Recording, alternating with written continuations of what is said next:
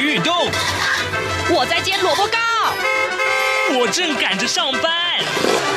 哦，我要赶着去上课啦。这个时候，我们都在听夏志平制作主持的《早安台湾》。早安台湾带给你最热门的时事访谈，最感动的人物专访，最直接的民意表达。对，让我们一起收听《早安台湾》。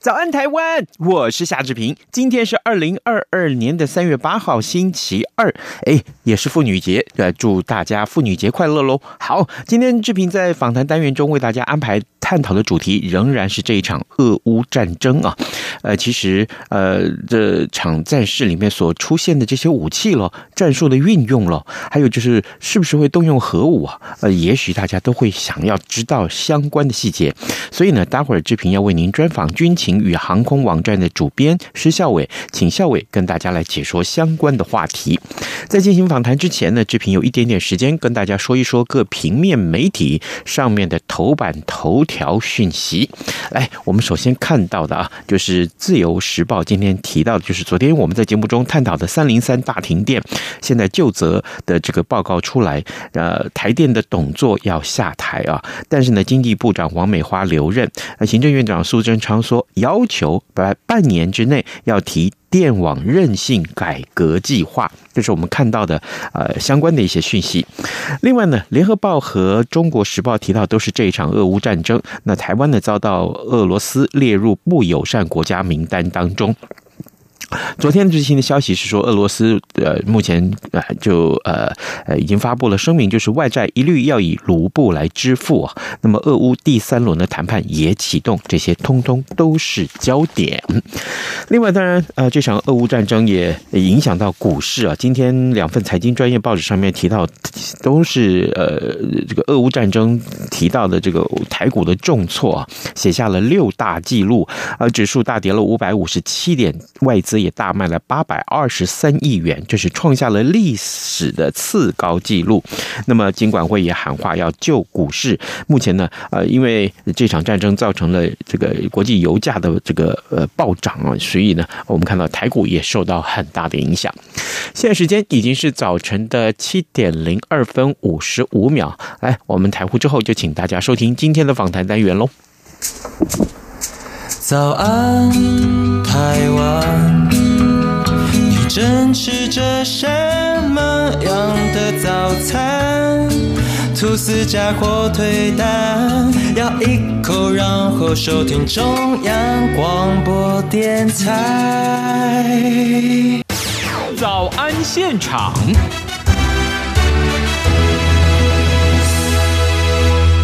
这里是中央广播电台台湾之音，您所收听的节目是《早安台湾》，我是夏志平。各位听众，这几天以来，我相信呢，有关于俄罗斯入侵乌克兰的事情，应该是大家关注的新闻焦点中的焦点。事实上呢，当这件事情呃真的是梦魇成真的时候呢，呃，志平第一个想到的这个受访者就是我们今天的。特别来宾，来，荣志平先跟大家介绍，我们今天的受访者是军情与航空网站的主编施孝伟。我们请孝伟在节目中跟大家分享有关于这次呃这个俄乌战争里面我们看到的，不管是武器也好、战术也好、战略也好的运用啊。孝伟早安，志平早，各位观众朋友大家早，是谢谢谢谢孝伟，呃一早再度来到早安台湾的现场，跟我们一块来聊这个呃有关于呃俄乌战争这一次的相关。的一些战况啊，嗯，所以第一个问题，我想先请教你，就是很多人以为说，以俄罗斯的。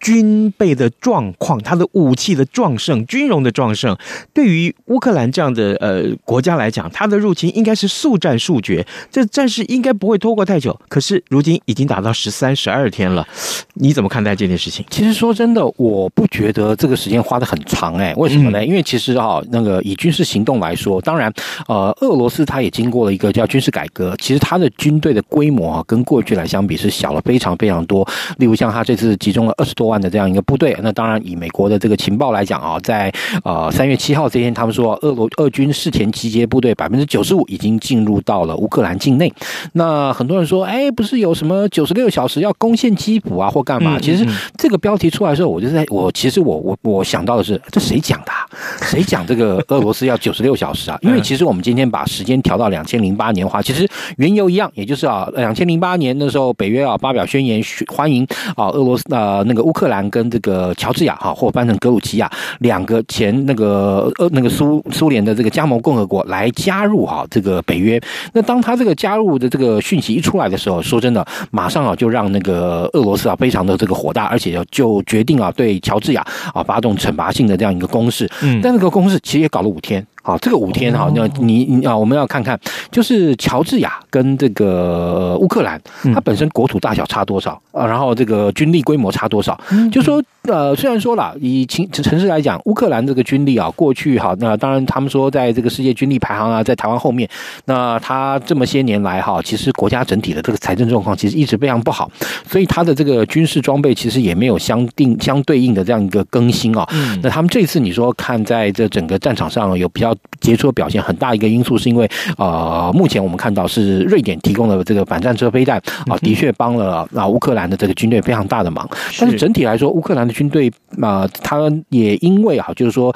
啊这几年来哈，那跟这在东乌地区的这样一个交战，然后呢，所以他也得到了一些来自于哈西方的这样一个帮助啊，跟训练等等，也让就是说我们现在看到的乌克兰军队看看起来打的好像并不差。但是如果说你今天把英国啊叫 Defense Intelligence，也就是英国的这个防卫情报局的提供的每日战况哈的这样一个一个 highlight 一个分析来看的话，你会发现其实俄罗斯也没有糟糕到那种地步啊。首先以这个进军的这样速度来说哈，你可以看到啊，如果你各位这个观众朋友，你可以去查哈，就是那个 Defense Intelligence，那是英国情报局，他每天啊早上哈，其实以时间来说，应该是每天一大清早会把前一天的战果哈做那个战火那个战况做一个这个整理，还有在地图上它也会标示俄军他现在在乌克兰境内的这样一个分布的情况，嗯。啊，其实你可以看到，俄军的这个在这个乌克兰境内占领的土地并没有变小，而且一直是越来越大，也就是俄罗斯控制的区域一直是越来越多。那现在我们看到，主要是在北边的基辅，然后东部的卡尔可夫，那南部的第三大城当然已经陷落了，然后另外亚速海沿岸已经全部被俄军控制了。所以俄罗斯哈下一步，我想哈，如果他不把基辅打下来的话，他应该会设法去进行围困奥德萨。奥德萨是一个海港，嗯，那至于你说为什么要进行这样一个围困、围而不打呢？其实我们刚刚前面就讲到，俄罗斯现在的这个军力啊，这个或军备的这个状况，整体来讲跟过去苏联啊已经有很大的一个差异了。嗯，那过去我们讲到苏联的这样一个地面部队作战，它呢叫做叫这个大纵深突破，哈，或者大纵深的一个这个压制作战。啊，什么叫大纵深呢？就是它由不同不同的这个坦克营啊，然后纵列哈排，也就是说它的攻击轴线上哈，其实由不同的这个那个。那个战车联兵营，然后构成不同的这样一个箭头，嗯，然后往前冲的时候，你前面的箭头可能被打到了，被那个吸引到敌方的这个兵力之后，后面的这个箭头那个营它的火力就更强，然后战力就更强，然后就去打那些要冒出头来的这个敌人，一路一路这样往前那个压迫啊，这个那个形容这样一个战那个战法叫做钢铁洪流啊，嗯，但是现在这个俄罗斯啊，其实已经打不出这样的拿出拿不出这样的本钱打打这样的仗，所以呢，我们就看到那个俄罗斯其实他也在。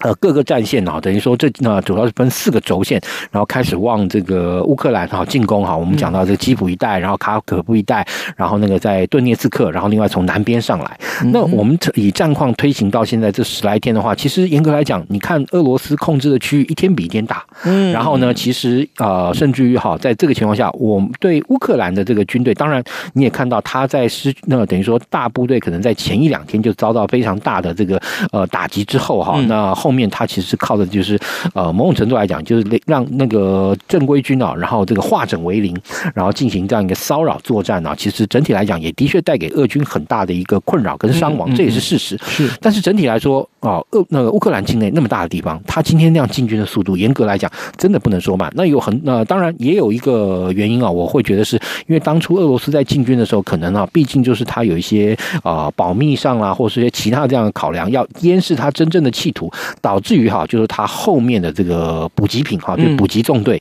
啊，并没有真正百分之百都能够深入到每一个哈进军的俄罗斯的这样一个部队，所以也的确导致有很多俄罗斯的军队冲过头，冲过头之后发生什么事呢？你就发现嘛，没有油了，然后没有没有食物了啊，这个部队就停下来了，甚至于呃车辆啊装备啊就丢了，丢在那边原地的这种情况都有。那你那呃这种情况，我反而会觉得说，的确是俄军他其实算是突进的太快，然后导致后方的这个补给跟不上来，这个的确是俄军他们在这一次的这个作战中啊，在很多个攻击轴线上都产生，也都让大家看到这样一个情况。那但是整体来讲，俄罗斯在乌克兰境内控制区域的确是越来越大。是的，各位听众，今天早上志平为您邀请到军情与航空网站的主编施孝伟，也是我们的好朋友。每一回呢，我们都会请孝伟在节目中跟大家一块来分享有关于不管是武器也好，或者是战术战略的运用也好。事实上呢，这一次发生了俄乌战争之后呢，呃，志平也非常想要请校伟在节目中跟大家深入的聊一聊这方面的话题，因为毕竟啊，我知道很多的听众对这样的一个呃解析是有有有兴趣的，所以呃，我们看看武器这件事情好了。在爆发战争之前，其实各国都希望提供武器给乌克兰，但是呢，我们看到呃都。绝对不会派兵到乌克兰去参战啊，这是一个点。另外一个就是这些个武器，当我们看到战争爆发之后，好像这些个呃，不管曝光的画面也好啊，啊、呃，这些相关的传出来的讯息也好，校伟，那这些武器进入到乌克兰了吗？诶，有一些的确有进去啊，像我们看到啊、呃，虽然说有刺针飞弹哈，那有这个标枪飞弹，还有像那个呃瑞典制的提供的这个反战车飞弹等等，但是目前看到比较多，呃，在战场上的确是看到瑞典提供的这个反战车飞弹，有很多地方场景有看到，嗯，那也看到很多俄罗斯的这个战车甲车啊被击毁，然后看起来像是。由装甲车啊所呃那个就是由攻顶飞弹所造成的结果，那看起来目前呃也那也应该会猜测，就是说美国啊所提供的这个标枪飞弹应该也有到达这样一个战场上，让乌克兰的这样一个啊军人使用。而且呢，其实啊俄罗斯那边所披露的一些影像资料，就是当他们把那个乌军击溃以后啊，然后所捕获的这些弹药里面，的确有一些西方提供的这些反战车飞弹在里面。那但是啊，其实整体来说，双方的大部队哈，那使用这些主要主战装备来说，其实非常接近。例如像步枪哈，都是 AK 七四系列的。那像战车来说的话，那由于过去前苏联时期哈，那俄罗斯到分家的时候，他们啊，俄罗斯哈跟乌克兰分家的时候，那时候呢，双方的这个主力战车是 T 八零。那个时候其实啊，乌克兰也背了分了相当多的 T 八零主战车去。那俄罗斯也有。那后来俄罗斯有针对这些 T 八零主战车做一些性能提升呢。呃，乌乌克兰呢，相对来说它财政状况比较差，所以你也看看到这次为什么，就是说，甚至于大家看到就是第一啊，俄军的这个在战车上啊要喷一个白色的 Z 啊，或喷一个白色的 B 啊，等等这些。那这些部分当然是要那个第一哈，也就要分辨俄乌双方。那另外呢，其实就是它的来的这个军区啊，像这个 Z 啊是有说是来自于这个远东军区啊，然后 V 是这个俄罗斯的这个海军海军陆战队啦，或者海海军的这个所属的装那个部队啦等等哈。那当然细分的话啊，听众朋友有兴趣可以查一查，网络上面也有这个图例说明。是那但是大家也注意到了一件事哦，那个俄罗斯的士兵啊，在他们制服上一定会用白布或白胶带绑一圈。那乌克兰的话，可能就是红布哈，或者是其他的方式。为什么呢？因为大家会发现啊，你从影片上看，双方连穿的制服都很像，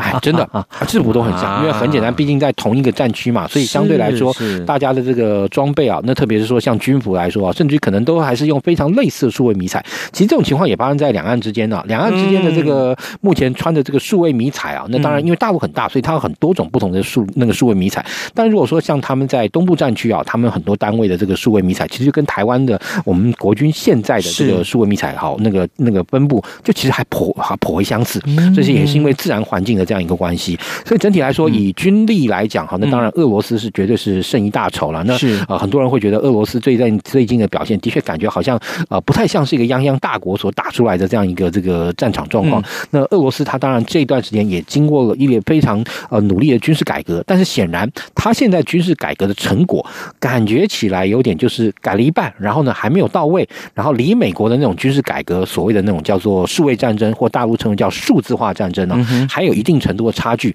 那另外，在这个作战上所显现出一个比较大的一个情况，就是说，俄罗斯哈感觉第一，俄呃乌克兰的空军大概基本上现在其实不太敢升空啊，因为的确双方的实力啊等等差距太大。但俄罗斯的空军呢，由于也没有办法获得百分之百的制空权，为什么呢？这个其实就要从过去俄罗斯的这个呃防空哈，或者说苏联的防空的这样一个概念来讲起。就过去苏联就知道美国人很喜欢搞一个东西叫反辐射武器，所以相对来讲，俄罗斯啊，它的确也有那种大呃，就是区域型的大大规模这种像什么 S 之前两百 S 三百这种大型的这种区域防空飞弹，但是他俄罗斯人知道，这种飞弹一旦在真实作战中，一定很快就会被哈啊美方哈用这个反辐射飞飞弹给反掉。嗯嗯，所以哈，其实啊，俄军又更重视这种所谓的野战防空，所以你就看到他们那个有很多啊这种所谓叫弹炮合一，也就是说带一个中短程的通常通常是短程的防空飞弹，然后加上一个防空炮，然后那这个防空炮上面其实直接就有雷达，所以这种车辆啊会让这个呃的俄军跟乌克兰军双方的这个野战防空能力都大幅增强。因此你可以看到这次俄军的飞机也不太敢敢飞太高，因为你飞太高就很容易被这个飞这种那种就是野战防空给捕获跟打掉，那就必须要飞低。但飞低的话也容易遭到类似像这种监射防空飞弹，也就是刺针防空飞弹这种东西的毒手。所以哈，那个俄军的空军啊，这次你可以看到他打起来其实绑手绑脚的，也就是说他也不敢用大规模的电站压制。然后呢，呃，即便有电站压制跟反辐射的攻击，但是相对来说并没有办法彻底摧毁乌克兰的这样一个防空系统。所以俄军其实也还蛮小心的，是。孝玮，你提到了呃俄罗斯的空军，对，好。我在电视上画面有看到，就是说他呃不断的去轰炸基辅，或者去轰炸这乌克兰境内。那有一个这样的传闻，个人觉得说好像可能性不是太大。我也正好的利用这个机会求证你啊，就是有关于俄罗斯是不是动用核武这件事情。OK，好，是你可不可以为我们解说？好，因为当然这个画面是来自于就是乌东地区啊，有一个看起来好像那个在夜晚中爆炸像蕈状云这样一个东西啊。嗯，其实这个东西其实俄罗斯它当然我可以呃，我个人相信他这次有运用到一个类似。像这种叫油气弹，或是那种云爆弹这种东西。什么叫油气弹呢？就是它爆炸之后啊，让它里面那个挥发性的气体啊，那向外扩散之后啊，瞬间点燃，然后会产生啊，类似像什么样一个效果呢？就像那个气缸啊，汽车那种压缩式的那种引擎啊，它那个气缸哈，然后产生那种爆震哈，那种就是整个那个呃，在气缸里面产生燃爆这样一个现象，它等于把整个空气烧起来。然后那一幕啊，很多人说哇，这个是核子武器，其实不是，是它采用云爆弹。那其实衍生一个问题啊，就是说呃，这次。是不是俄罗斯去打了这个乌克兰的核电厂？其实这俄军啊，他们在进攻的时候，他们很重要一个作战指导是，你要夺取这种重大民生设施的控制权。嗯，所以哈，你像以这个啊，他这次啊，那个前两天的这个热战的这个核能电厂来说，它一个核能电厂就提供了乌克兰现在一半的核能电力。那乌克兰一那个全国的电力有一半是核能哈提供的，所以等于说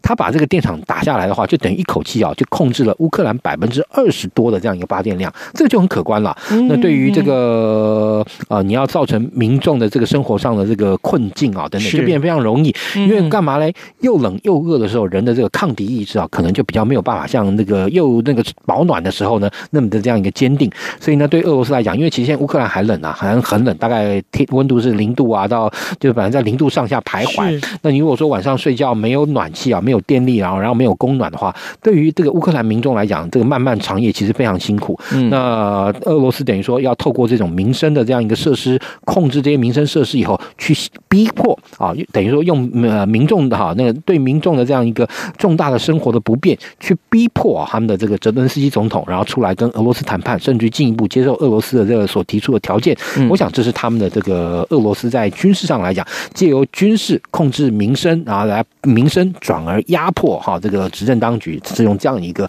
逻辑来看的。是，各位听众，今天早上。志平为您邀请到军情与航空网站的主编施孝伟，也是我们早上台湾节目的好朋友啊。呃，请孝伟在节目中更加的分析有关于俄乌战争里面我们所看到、听到的这些有关于军事啊，不管是设施也好、战术战略的运用也好的相关的一些呃讯息跟观察。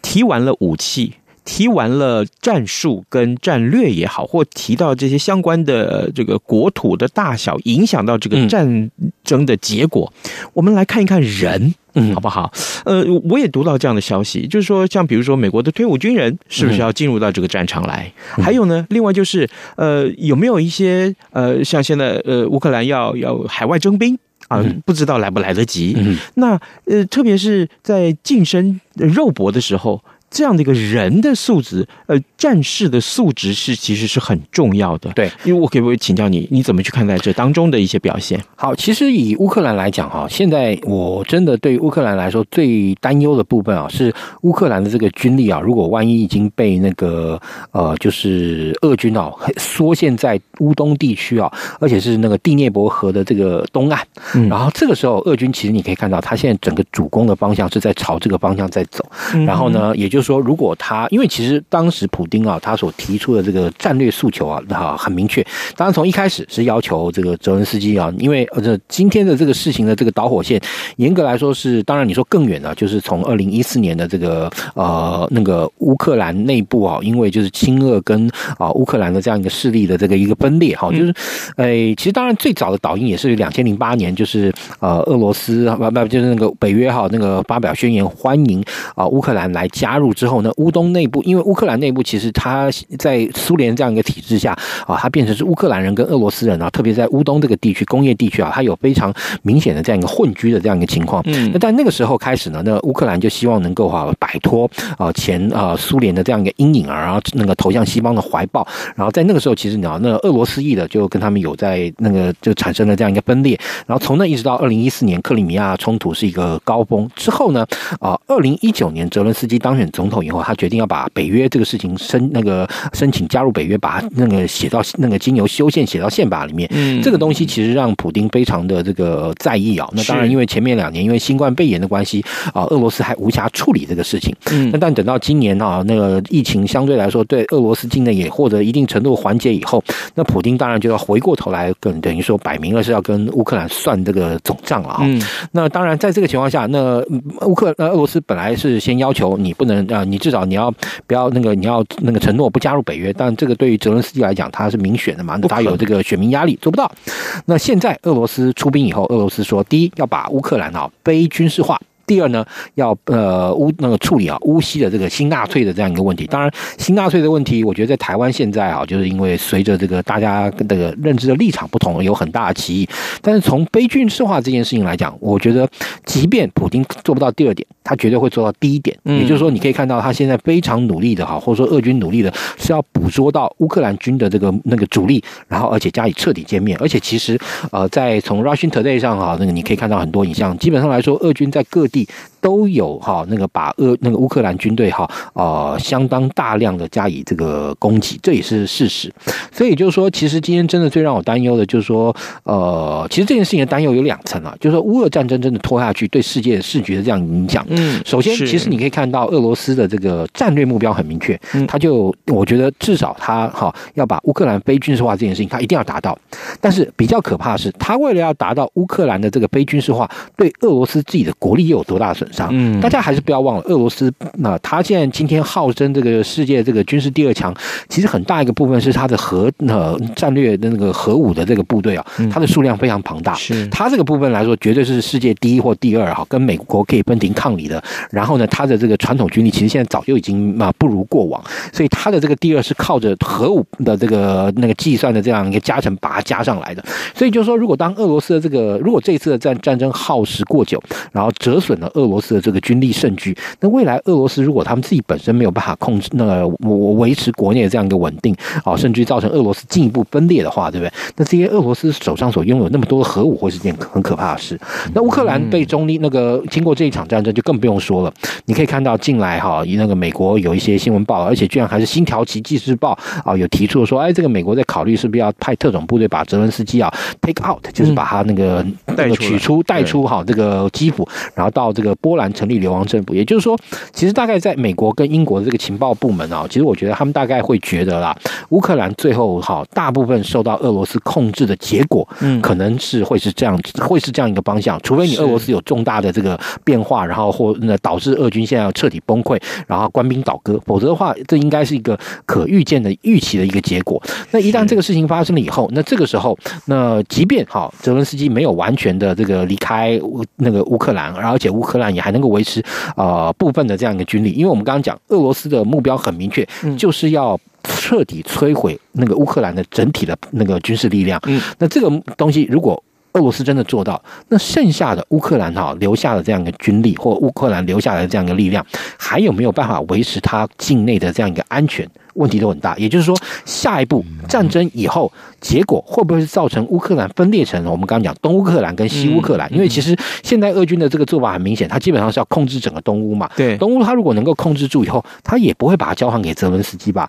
我相信他会在东乌地区扶嗯扶植一个亲俄的这样一个政府。那到时候乌克兰实质分裂了以后，再加上这场仗啊，对乌克兰其实元气啊啊大伤。那后面乌克兰还有没有能力维持他的这个国境的稳定？这些都是问题啦。是，当然，呃，还还有一点点一个小问题啊，这个我我我请校委再花一一点最短的时间来跟我们解说。有听众在请教我了，就是说，呃，这个。俄罗斯警告第三方国家啊，这个在乌克兰上市啊，对，是指禁飞区、禁航区，那形同参战，这是一个什么样的概念？当然是参战啊！以那个 No Fly Zone 来讲，No Fly Zone 哈，我们如果回顾哈，呃，二十世纪到二十一世纪的历史啊，它是什么时候设立？在当时的这个呃伊拉克，哈，伊拉克不是一九九零年那个入侵科威特，然后一九九一年被那个呃盟军赶走了以后，对不对？那后来赶走以后，伊拉克其实还是有继续动用它的空军，在它的境内，对，包含像库德。族啦等等哈，那个呃民兵啊，或者说武装地区啊，用运用空军加以攻击，甚至还动用到类似像毒气弹。所以那个时候啊，是在联合国的这个决议哦，很重要。联合国决议就是啊，常任理事国啊，五个国家都要能够共同赞成。嗯，好，那大家从回到这个命题上，你今天你要设立那个禁航区，你一定要在联合国决议下。那那俄罗斯会同意他在乌克兰由联合国来这个划禁航区吗？不可能。而且哈，你划了禁航区，不是说你今天划 No Fly Zone 就就放在那边不管它了。那你像过去哈，美国在就就西方盟国在伊拉克划禁航区，它有在我忘了东经多少，反正以北以南，然后中间留下一个狭长的乌克呃伊拉克的这个本国大概巴格达附近哦，北边哈有一个叫 Operation Northern Watch 北方禁航区，南边有一个叫 Operation Southern Watch 南方禁航区。南方禁航区跟北方禁航区，也就是你乌克那个呃那个伊拉克军机基本上你不可以飞进来的，你飞进来我盟军就把你打掉。你飞进来，我就把你打掉。那好，如果说今天泽伦斯基说好，这个要北约好，在这个乌克兰上空划设禁航区，然后北约划，那也就是说，如果北约哈真的划设禁航区，那看到俄罗斯军机就要把它打掉，那不就是第三次世界大战了吗？啊，原来影响性在这里。是的，好，各位听众，今天早上志平为您邀请到军情与航空网站的主编施孝伟来到节目中，跟大家从军事的角度，不管从武器。战术、战略的运用，或者人员素质，甚至于呃整个呃战争近况啊，我们做了一些分析。嗯，我希望啊，各位经过校委的解说，你可以对这场战事为什么会到现在还没有结束，还有就是它的影响性之外，能够看到这个战争的真相是什么。对，我们也非常谢谢校委跟我们的分享，谢谢你，校委，谢谢主持人，谢谢各位听众。可惜啊，时间有点短。是，OK，拜拜，好，拜拜。早安，台湾，你正吃着什么样的早餐？吐司加火腿蛋，咬一口，然后收听中央广播电台。早安，暴马仔。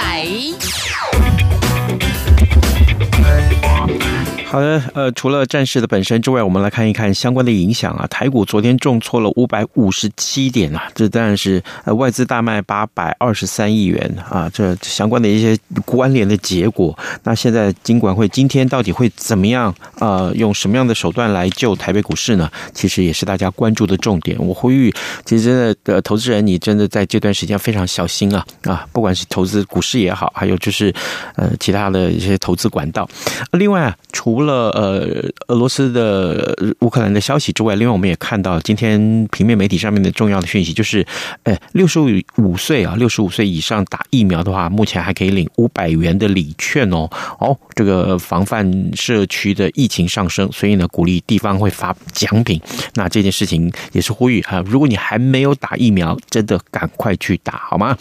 另外就是啊，台中发生日前发生的这个夺命的恶火啊，那房客对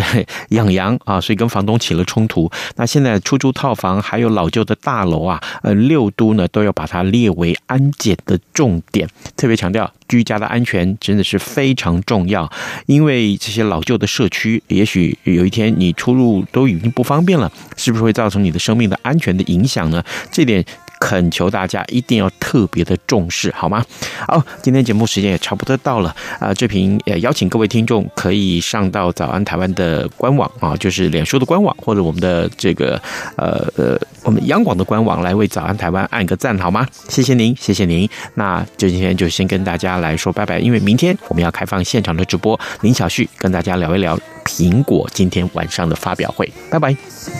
反正过了十二点，好多一样被丢弃。